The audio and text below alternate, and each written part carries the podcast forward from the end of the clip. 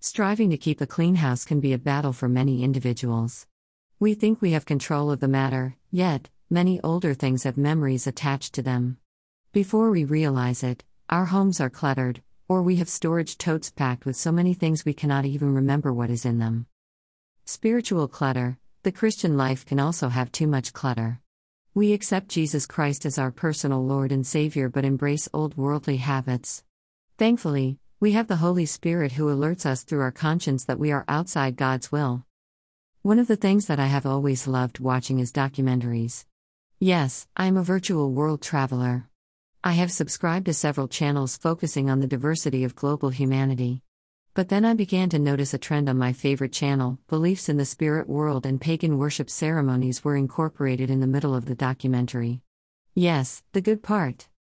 The beginning pulls us in, and our interest is piqued. So we compromise, unwillingly or make a conscious decision, because, after all, it's just a cultural overview and their beliefs are not yours. Clutter is not only tangible items, our greatest enemy desires that our minds are in conflict by presenting activities that reinforce our old, carnal habits. We begin to compromise by watching programs with sexual immorality or filthy language, soft or hard profanity, or reading books with worldviews. Note that the introduction of sin is very subtle. Satan would never present abject wickedness that would be repulsive, causing us to immediately turn away from it. The evil one observes our behaviors and hears our spoken words. Because of our battle against carnality, we are naturally drawn to people, places, and things that are enmity against God. The compromises of sin produce clutter that is in a spiritual realm. We become attracted to the things that are pleasing and interesting to our senses.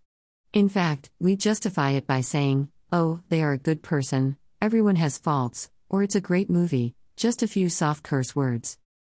The Apostle Paul had to deal with converts who enjoyed idol worship. Hence, his letters to the churches.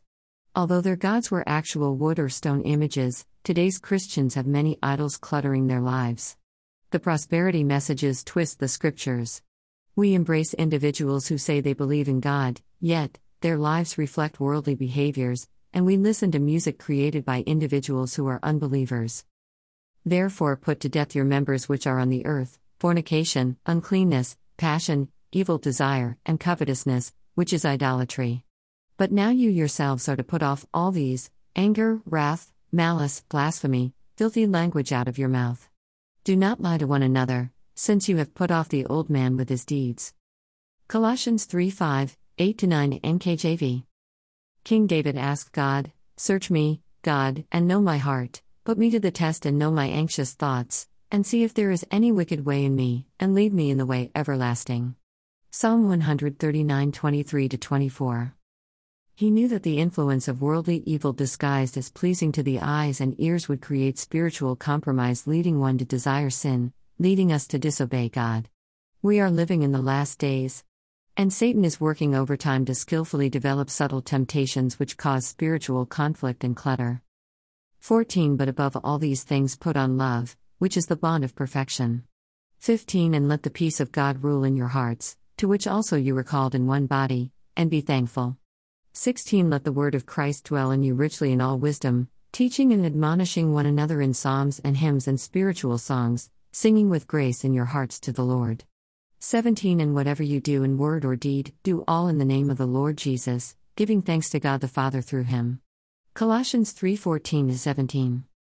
Bible reading: Ephesians 6:10 18, the whole armor of God. Prayer: God, we ask for forgiveness for compromising our relationship with you. Because of the things we watch or listen to, we have a situation of spiritual clutter in our lives. Lord, we ask you to create in me a clean heart, O God, and renew a right spirit within me. In Jesus' name, we pray. Amen.